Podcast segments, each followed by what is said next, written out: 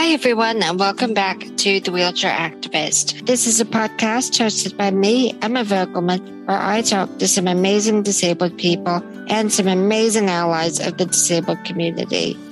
In today's episode, we are talking to Dom Hyams. You probably know who Dom is from his social media presence and probably even more so for his work with the fantastic Purple Goat agency. If you haven't heard of the Purple Goat agency, you will find out all about it in today's episode and what it means to be a disabled influencer. I'm so excited to jump into this conversation. Pushing for the school to be adapted um, to my needs. Hope that they're going to give you the same care budget to give you the same independence. But of course, for so many people, that's not possible. Wonderful. Dom, thank you so, so much for joining me on the Wheelchair Activists. I have been so excited to talk to you about you and everything that you do. And I was wondering, could you tell our wonderful audience a little bit about who you are? Yeah, of course. Thank you very much, Emma. And it's great to be here. Um, so my name is Dom Hyams. I'm head of strategy at Purple Goat Agency, uh, which is the world's fir- first and only um, influencer first, disability centric uh, marketing agency in the world. Um, me personally, I have brittle bones. Um, I'm a full time powered wheelchair user and I live in South London. I don't know how much more you'd like. Um, my pronouns are he and him. Lovely, thank you. And I want to really talk about disability in marketing and in influencing because I think it's not something that a lot of people necessarily put together um, unless they're in the disability space and they know of amazing disability influencers like you and I do. But I think what is it that sort of makes disability influencers different or what makes them more appealing to brands and companies to work with? I think the first thing probably to say is that for for too long, the disabled community haven't been thought of as commercial entities. So mm. brands haven't necessarily included them appropriately in their comms, in their marketing. And so we have just essentially been othered as this community when actually 20% of the population have some form of disability. And so for brands to ignore that group is crazy. You know, they should be thinking of this amazing group that they could create really bespoke comms towards and include those communities because we know that we, you know, we appreciate marketing that represents our own community and engage with brands that do that much better. So I think that you know the first thing is we need to see more companies doing this, and it's great to see that there is that starting to happen. Um, but to your point, you know why disabled influencers? I think that we've seen this amazing kind of reality that when you have a disabled influencer and they share their own lived experience through their channels, there's no kind of alternative. There's no uh, kind of mistaking their lived experience and their perspectives that come through in the content they produce. I think all too often we've thought of influencer marketing as this is a, an influencer trying to sell diet pills. And that couldn't be further from the truth in terms of where where the community is now and where you know influencer marketing is now we we tend to say more content creators to be honest um now. And and our currency is really the authenticity. So it might have been at its start you know the least authentic thing you could see as an advert where someone sells you diet pills. Um but now you know if we create a campaign and we you know want to activate creators and connect them with a brand, a really large part of our job is finding the people that actually, you know, resonate and have a relationship with that brand already, because that's the most important thing. If if something looks, you know, not authentic, then it's probably not going to resonate with the community and not hit the mark. You know, the the social community are are really savvy, and so you know you would be instantly kind of taken down a peg or two if you were trying to shoehorn someone in that didn't quite feel comfortable with the the campaign that they were working on. So so as an agency, it's really really important for us to bring that authenticity um, from the start. And when you do, you create such a great brand affinity. You create really strong engagements. You see really strong click through. So there's the business case behind it as well. So actually, we see great results from disabled influencers that often outperform non-disabled influencers. So there's there's plenty of benefits, and and it's only just starting. You know, disability influencer marketing is is much newer really than the influence influencer marketing kind of industry that's been going on for nearly a decade. I think we've only really seen disabled talent um, sort of start to make careers out of this in the last two, three, four, really.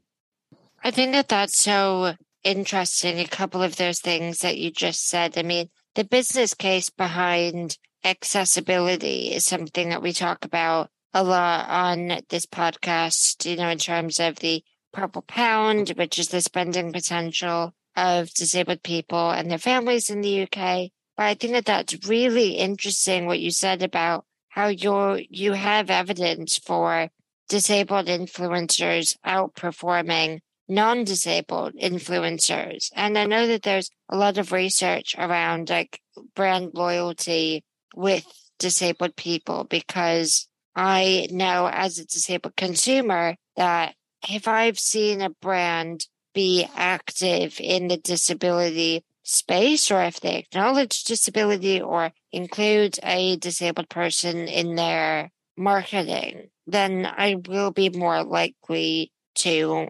purchase whatever the product is that they're selling. Of course, you know, if I if I need and want it, but I just think that that's really interesting that you have sort of the evidence to to back up. You know, this is not just tap into the spending potential, but look, you could actually outperform if you use a disabled influencer.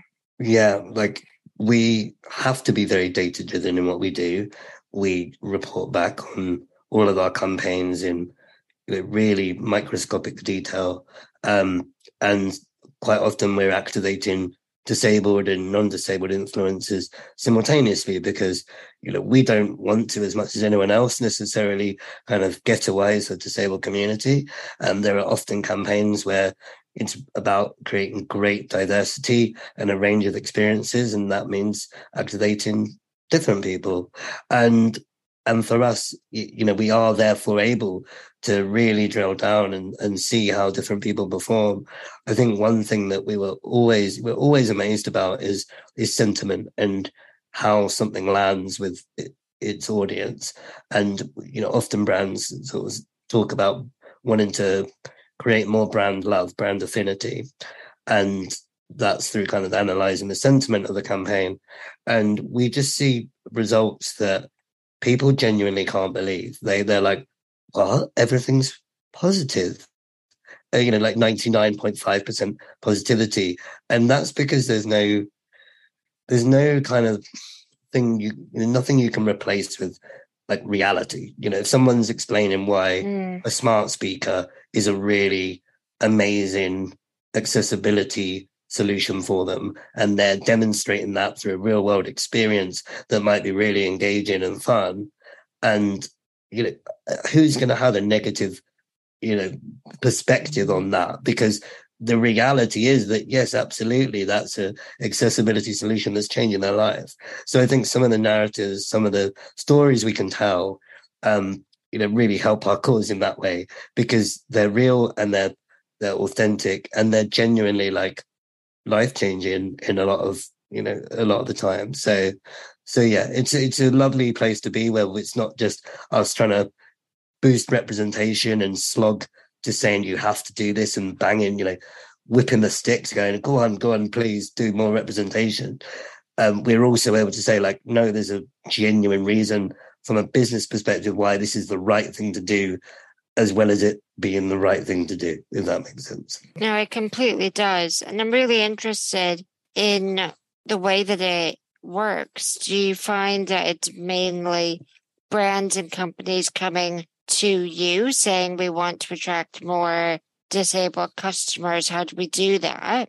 Or is it you going to brands and saying, look, we could work with you to increase your reputation or visibility or whatever it might be in the disabled community? Which one would you say is the, the leader? To be honest, it's a real mix.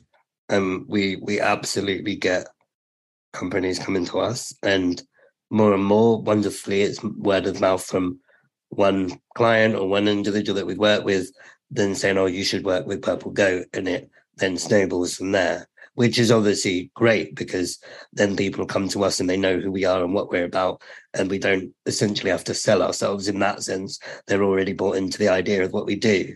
Um, at the same time, there are, of course, clients that maybe know that they want to do something in and around diversity, inclusion, but they don't know where to start. And so we have to kind of hold their hand and signpost them through that experience.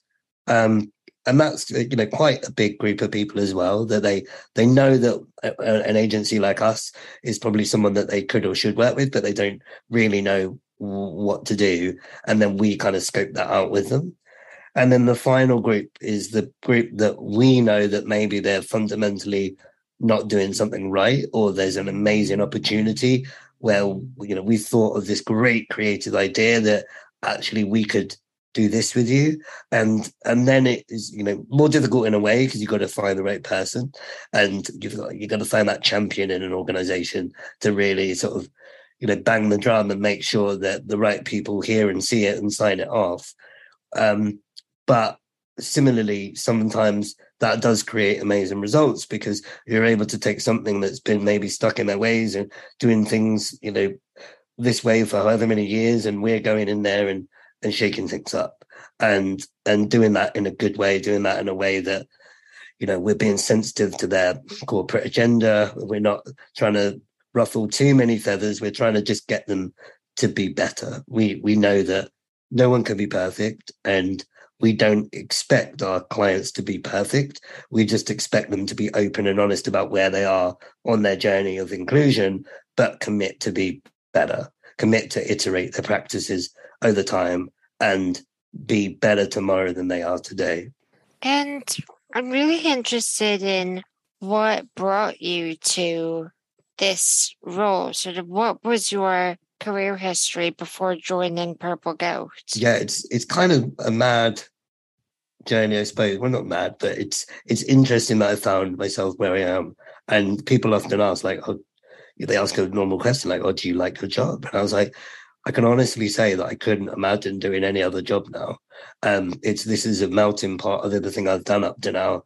Um, I started in TV production. Um, I was a TV producer for a company called Sunset and Vine um, that were the kind of production partner of Channel 4 for the Paralympics in 2012 and 2016.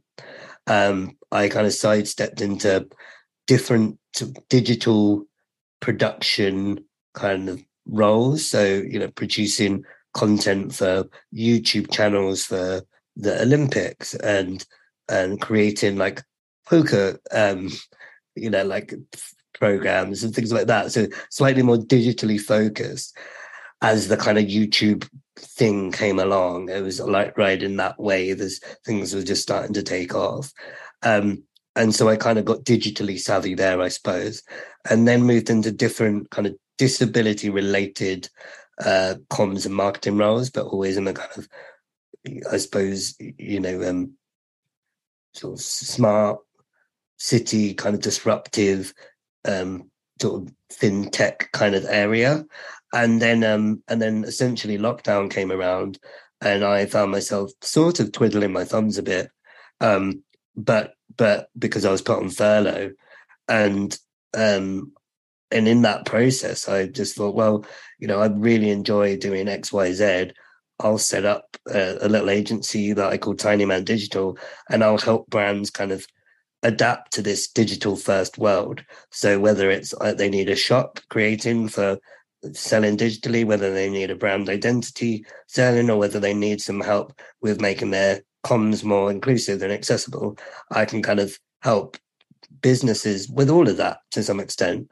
Um, and so I kind of just set myself up as Tiny Man Digital and, and away I went. And one of my kind of clients became Purple Goat as it was just just starting for me to come and do a lot of their social strategy and content creation. And then essentially I the days that I needed to work the Purple Goat became more until I ran out of days in a week.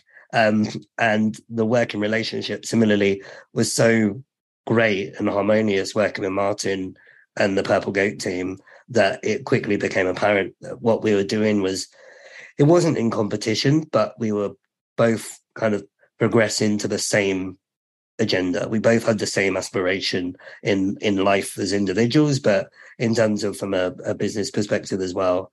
And so it made total sense to do it together rather than you know apart. Um, and I never ever look back. You know, it's it's been so great to to work at Purple Goat. What you know, the ceiling of where it could go is so high. You know, we're already working with global brands on a daily basis um, and helping shape how global brands talk and think about disability.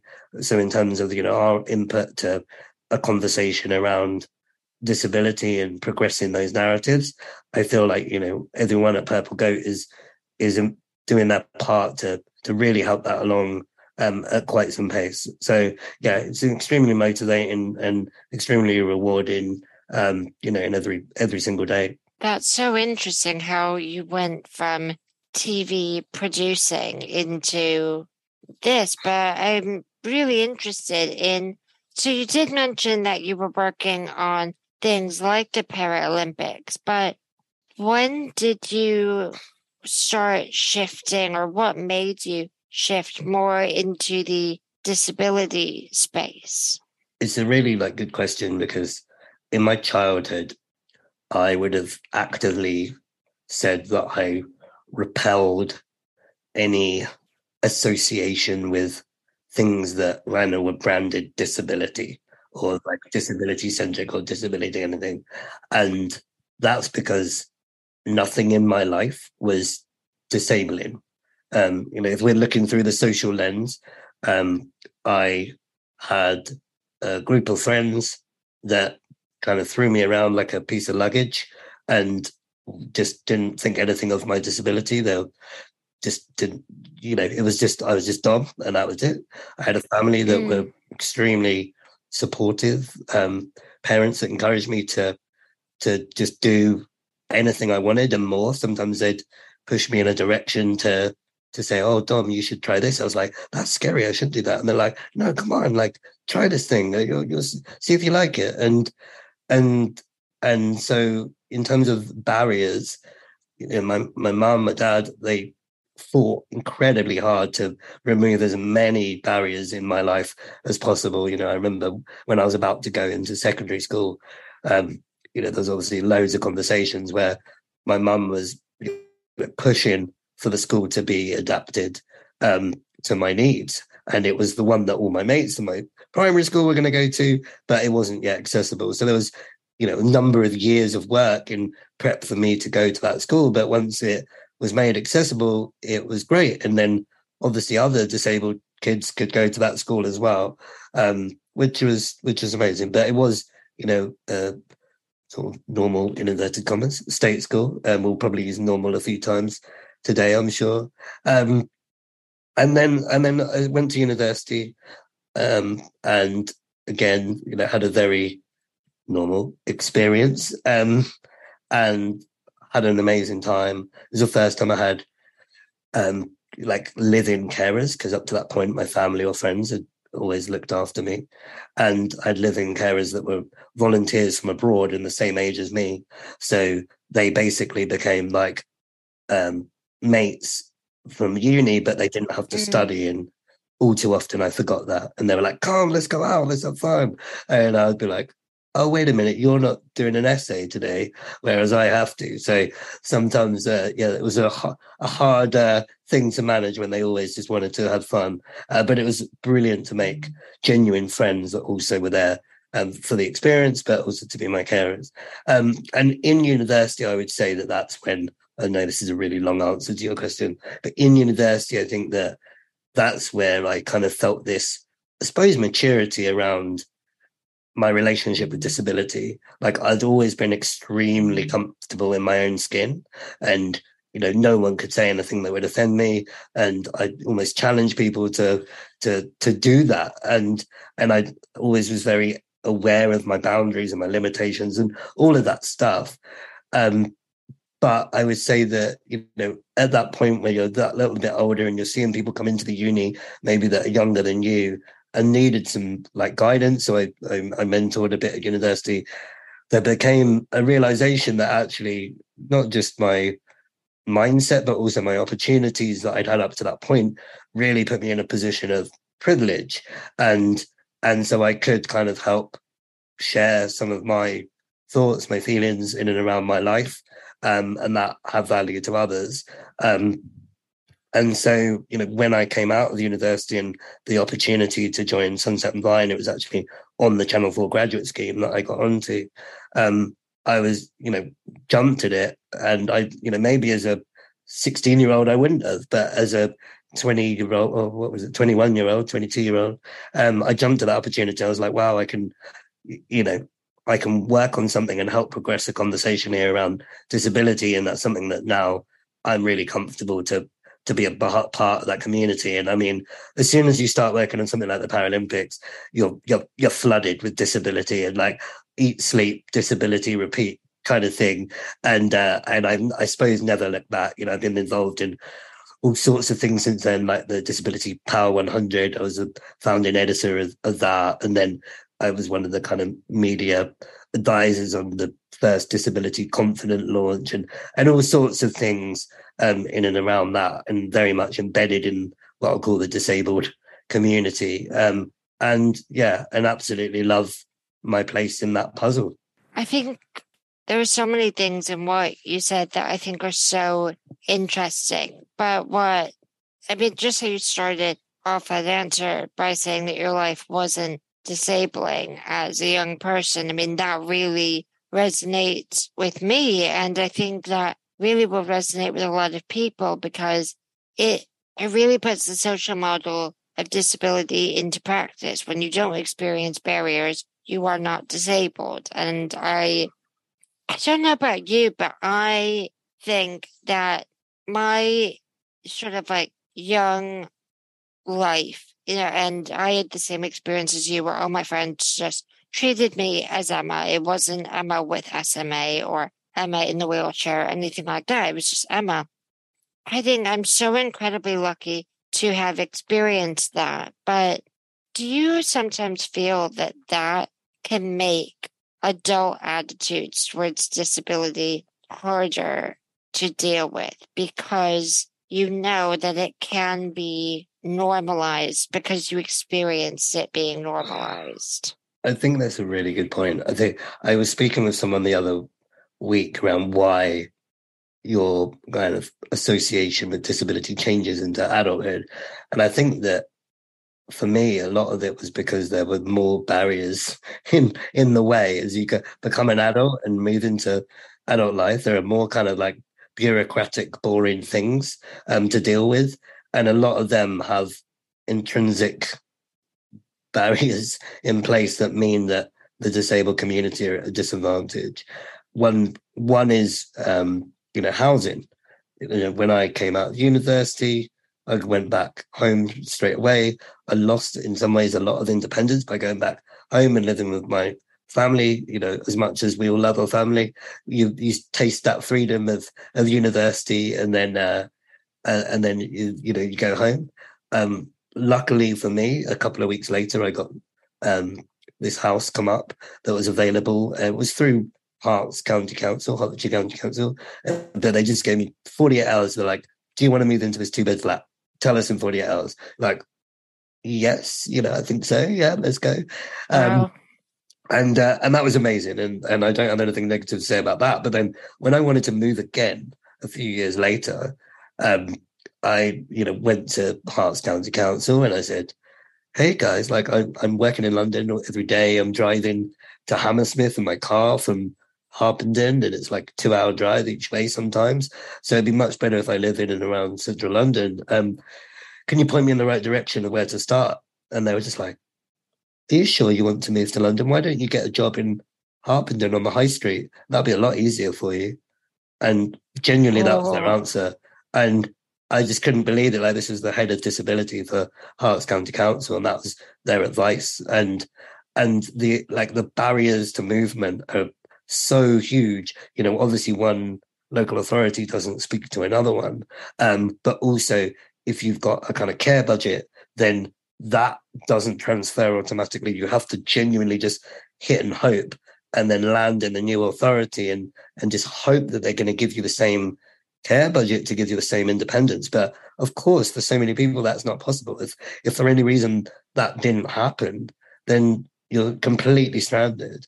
Um, and then and then and the extra layer is you know social housing, huge wait list. So again, you might not just just be able to move, and private accessible housing is few and far between. Um, so that's just one tiny topic in and around it and of adult life that you're like, oh, okay, this isn't a level playing field here. Um, and I think that yes, you're right. Like adults probably see this stuff when you know I'm talking about my childhood. They're like, oh, you know, everything's great, and and actually, you know, in in real life, in the real world, there are so many things that just are a massive barrier, massive, you know, obstacle in the way of just doing what you want in a way that everyone else does. Yeah, I mean, housing is a minefield, really, when it comes to disability, because as you said, those accessible properties are so few and far between, and there are so many barriers in the way to getting those. And I mean, I wish I was surprised at the response that you got. You know, why don't you just work closer to home instead of do what you A want to do, B have studied and trained to do. And, you know, they're are they making the same type of suggestion to a non-disabled person? I would be very interested to know if that happens. And I think it's really it's really difficult yeah. to get through to people sometimes those examples of all those barriers that disabled people experience and how tricky little things can end up being because of all of these barriers. And I find, I don't know about you, but sometimes when I am, even when I'm in work mode and I don't necessarily have my lived experience of disability hat on, it's really difficult to separate those two. So, I mean, that when you work with companies and brands and trying to stress on ways that they can improve. I mean, how much of your lived experience comes through or is, I mean, you said it's very evidence and data driven, but how much do you feel that your lived experience informs your work? And like incredibly, um, I will lean on my own feel on certain things a lot. Um, and by that, I mean almost as a as a marketer, as someone that you know works in ads, so often you're almost forced to, I suppose, stereotype to like get under the skin of a community. And of what we obviously tell brands is that we don't want you to do that for the disabled community um, because you don't know it and because you don't have disabled people in your organization. So we're an agency with 50% plus lived experience of disability. So let us lean on our lived experience here to help start to guide what this creative can look like. And I think as an individual, I think, you know, a lot of the disabled community might say, well, you know, what's your what's your kind of skills that have come from your disability? And I think that empathy is definitely one. Um, and I would say that when it comes to working with brands, you know, I'm thinking through the lens of me as a marketeer, but also me as someone that I think has a pretty good handle on mm. how the hive mind of the disabled community think and feel about something. And, you know, there's so much nuance and how you know you would think about a certain topic compared to me is going to be so different in places yet we will have so much common ground. We do a lot of trainings um, with brands and and we'll sit you know more than one person than purple goat will will sit on the trainings and we'll all answer a question and our three answers will be totally different. And yet we still have the same approach, same tonality to disability and, and media, but our lived experience gives us a very different personal lens that we're looking through and with that as well so i think it's also about you know as much as we bring our own lived experience to the table um it's ma- making sure that we're not just thinking that we represent as an individual the the whole disabled community because we know you know, categorically, that's not the case. I think that that's such an important learning, though, for disabled people. And I know that that really happened to me. I mean, when I graduated university, I worked in a condition specific organization, and I just so happened to have that condition. And then I moved into the pan disability space and realized that, yes, I've you know, my entire life worth of experience in disability. But there's so much about disability that I still don't know because I will never experience what it is like to be visually impaired or, you know, to need a service animal as much as a loved one. Um, but yeah, but you know, there are so many things that you aren't going to be able to experience or understand. But I think I love that in your trainings that you do have different people to give those different perspectives because I think when it comes to brands, it's so important for them to represent the diversity because I, I'm just, it's weird. The first example I'm thinking about is Barbie because I remember that Barbie had a wheelchair user, Barbie, and I think that they still do, but they recently have come out with a hearing impaired Barbie who has a hearing aids. And I just, I'm, I love that example because it shows like just because you've done the quote unquote disability Barbie doesn't mean you've done all disabilities. Yeah, we, we all too often have to talk about the tick box, uh, the wheelchair user um, you know, an image of the wheelchair user slapped on a, campaign or a pitch deck or whatever it might be, and it's like, we've done disability now, guys. Let's move on and pat ourselves on the back. And we know that that is just the the shortcut to creating disabled representation.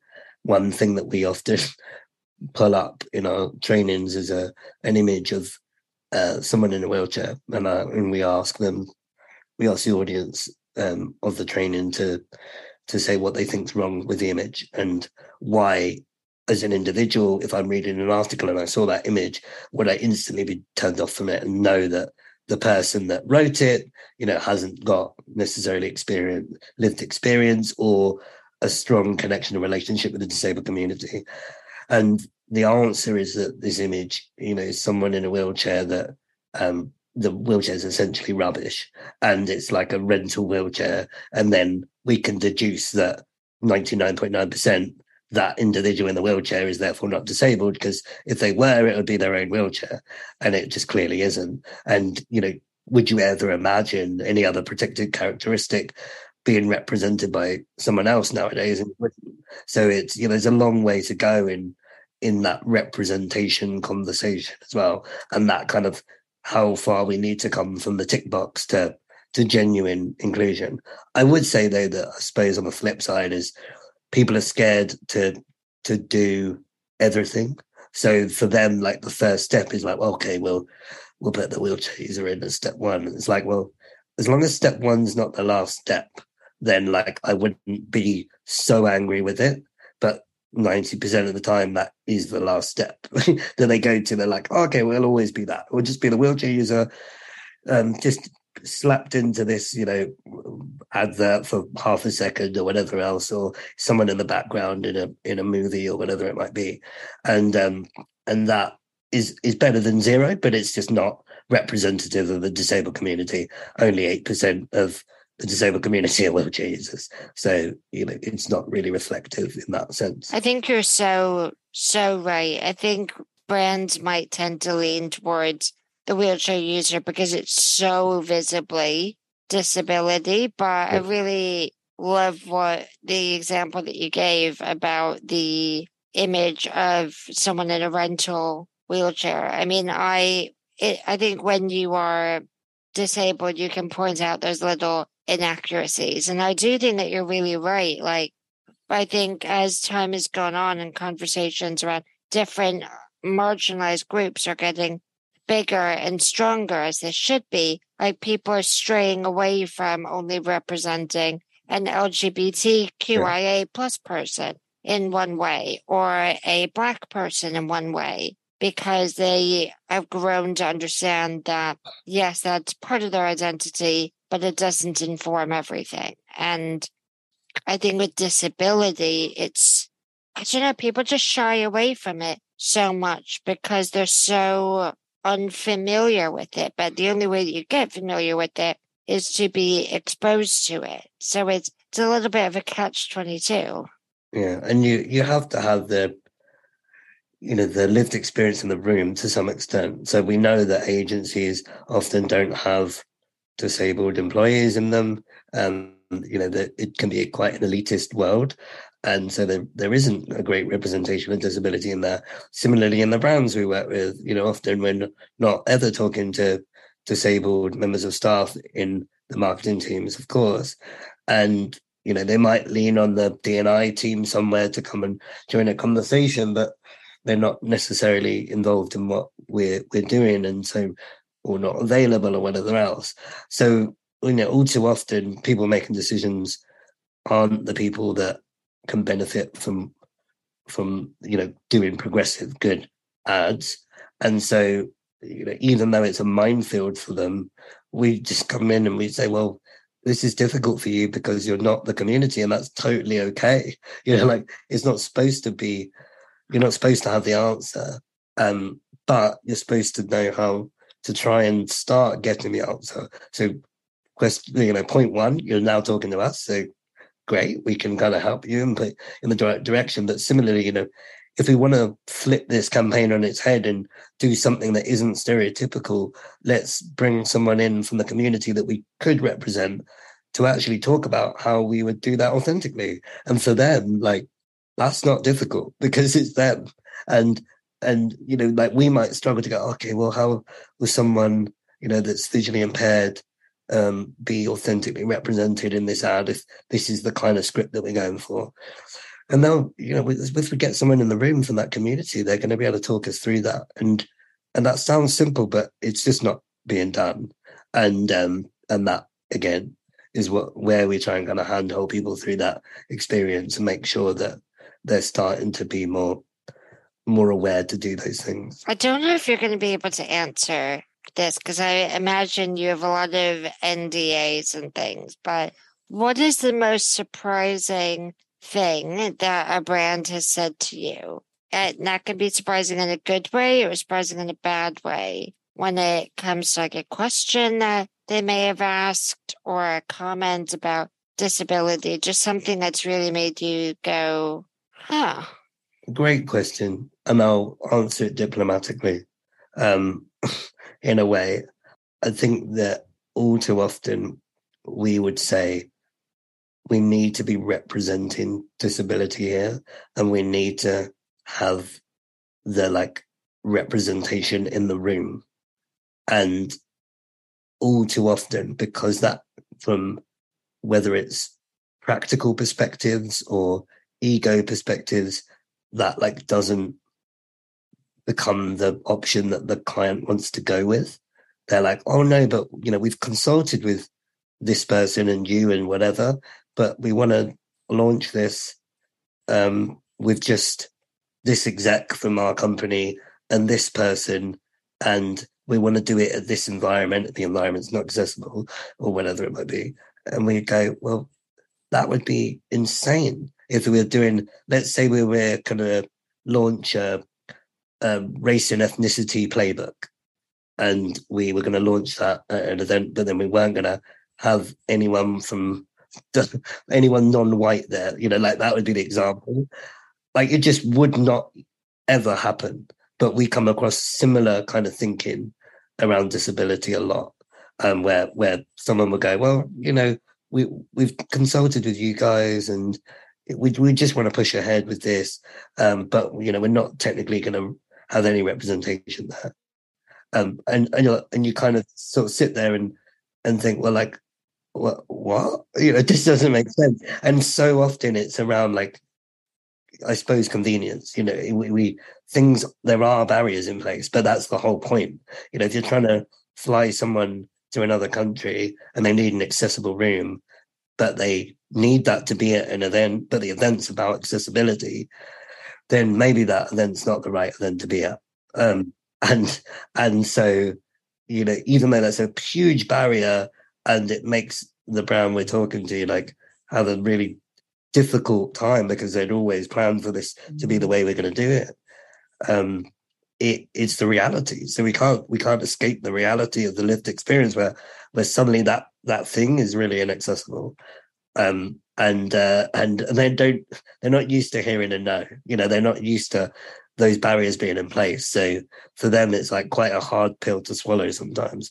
But it is just you know what what we have to work with sometimes. I hope that explains the answer sort of well enough. Yeah, I'm curious. Do you think, and I imagine this should be an incredibly small proportion, but do you think that any of the people that come to Purple Goat will just want to say that they have worked with a disability specific agency or you know someone a, a, company that specializes in disability but then doesn't practice what you're advising them to do? And do you feel like sometimes it's just a matter of saying oh well we've we've consulted because i know with my work with various companies sometimes like you'll give recommendations on what needs to change and there'll be pushback for X number of reasons. You think, okay, well, you've consulted with me and this is what I advised. And if you don't want to take it, then that's that's on you. There are definitely times where we realize that our job is like more consult consultants than anything. And we, you know, there might be a media ticking time bomb if someone does the wrong thing. And and we have to say like we well, well first of all we say we don't recommend you do this. But then secondly depending on how strongly we feel about it we have to say well we're going to walk away from this. And and that is fundamental. Like why would we ever do something that we don't believe in or agree with? We don't want to be just the rubber stamp seal of approval to make to, to validate something if we don't agree with what it is i think that there would be something very misguided about us as uh, you know that would be only deemed as selling out really wouldn't it? Um and we're never ever going to do that. You know we're going to always progress uh, a narrative that is comfortable for us as an agency. Um and and i think that we have to do that to give us our worth as an agency as well. So there yes we'll have difficult conversations sometimes. Um and I would say, like, you know, more often than not, they're not. You know, people are there to want to learn. So it's not like this is the regular, but but sometimes we are there and realize, oh, wait a minute, I'm having to talk back to the chief marketing officer of Blair, and you're, you know, you can't believe that that's your Tuesday morning, um, but it is, and um, and you're not there talking back to make things difficult. You're there to talk back because they've asked for your insight, they've asked for your perspective, and you're going to give them your honest reply. And yeah, as you say, sometimes it's not what they want to hear, but like, but sometimes it's what we have to say. Um, which is ama- it's an amazing experience to to see the inner workings and the inner sanctum of some uh, bigger global brands and how they work and and similarly it's great to see how receptive some are as well and they genuinely want to do good um so it's not all it's absolutely not all you know doom and gloom and machine is awful because there's plenty of good people in those big machines as well.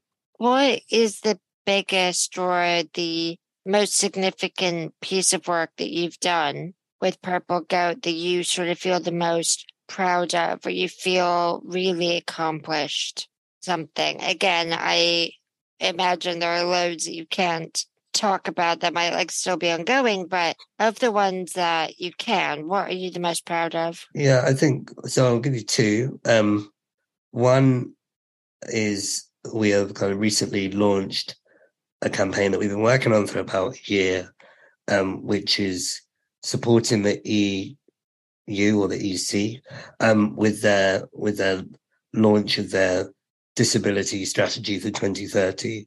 Um, and so on a European level, they've got this plan of how they're going to, you know, create genuine change in and around the, the disabled community. And we've activated 27, you know, different countries simultaneously with disabled influencers in their native languages. Um, so across 23, 24 languages. Um, and, and, you know, again, we're we're kind of shining a light on disabled creators in these territories, which is awesome. We're progressing the conversation around disability um, in countries that have extremely different perspectives when it comes to disability, um, and trying to find a common tonality around that and a progressive conversation around that. And then thirdly, we you know it was one of the projects where we've had to you know really think long and hard because we were helping on the branding as well. So we were we were helping kind of brand this project and you know coming up with a name around it and an identity. And when you're trying to do that where it works in 23 24 different languages and different territories that's quite a difficult one to do. So i think from a kind of you know big thinking project perspective that was really cool. I would say and you know this is under nda but we're also working with a very large social networking platform. Um, and we're kind of working with them on the, you know, foundation of how they work with creators and how they frame disability in their internal thinking and their comms. And so when you think about, you know, the benefit we can do as an agency on a global level, where so many people are on this platform, um, that's quite awesome, you know, because we'll be helping to shape the the conversations that are going on. So as well as helping them with the content side and putting things out there, we're also helping them kind of behind the scenes and helping shape really progressive, you know, playbooks around how to work with disabled creators and things we should look out for and you know the different lenses we could look through on disability to start some more interesting conversations and and that kind of thing. I'm very interested as to what that social platform is. I've a suspicion but i will not ask you to disclose it. And i want to ask you i'll i was tempted to only ask you for one but if you want you can give more than one. What is or who is a disabled content creator or influencer that you think my audience should know about? Oh, great question. My God, I feel hmm. put on the spot that um you can give more than one. I thought well, I'll ask for one, but that might be mean. I'll I'll I'll I'll, I'll make it easy on myself by um picking people that also have brittle bones or OI because then I can't be sort of thought of as a you know, sort of picking ultimate favourites.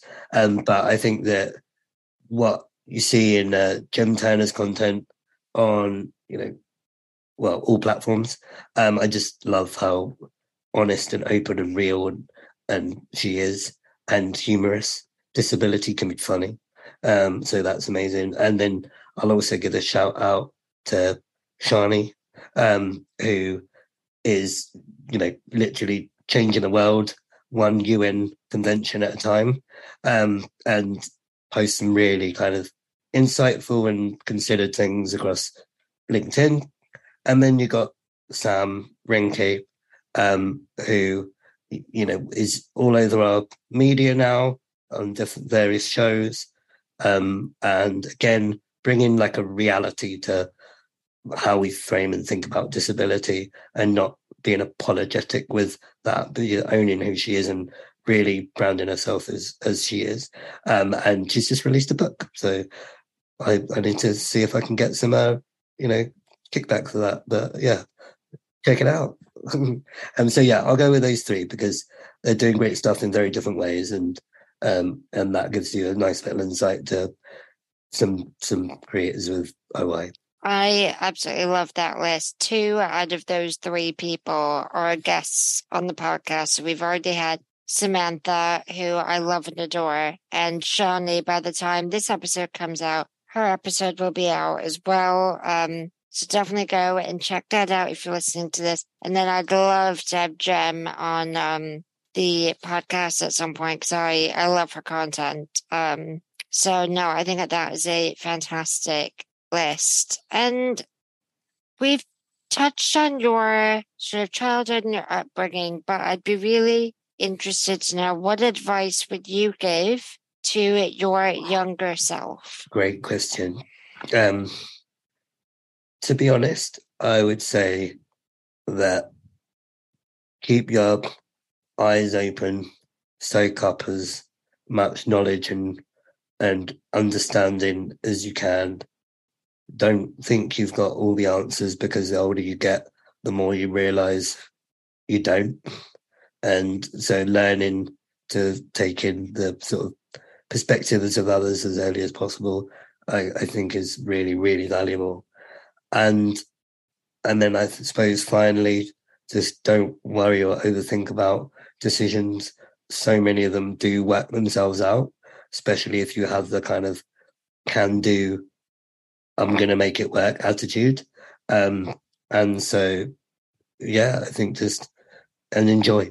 You gotta. I do enjoy life. I do enjoy everything I do, but I think that you know often we're too preoccupied to sometimes remember to do that. So, so yeah, enjoy everything that comes your way. I love that advice. I think that that's applicable to so, so many people. And I just want to say a massive thank you for coming on the podcast. It's been so interesting to hear from you about your history and about the work that you do. And yeah, just thank you so much. Thank you so much, Emma. And um, you know, this podcast is great and I'm loving seeing it going from strength to strength. So similarly, great, good luck. And um, I can't wait to see where it goes. Oh, thank you so much. Speak soon.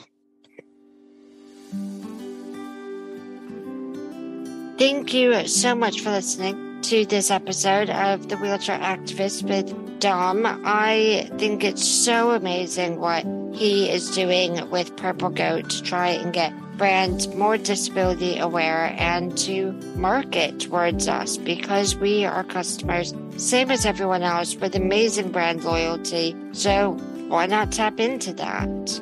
I really hope that you enjoyed this conversation as much as I did. Before you go, I want to remind you that we do have a GoFundMe set up for this podcast. We are 100% committed to accessibility here at the Wheelchair Activist, and we want to make sure that every bit of content is inclusive and accessible to all. Every donation allows us to continue doing this work, which includes captioning each and every episode and making it available on YouTube. Thank you so, so much to everyone who has donated so far and has allowed us to continue making this amazing podcast. Please give this podcast a share far and wide so everyone can enjoy the amazing content. This podcast has been hosted by me, Emma Vogelmann, produced by me and Isabel Anderson, and edited by Joe Tapper. Thank you so much for listening, and I can't wait to see you in the next one.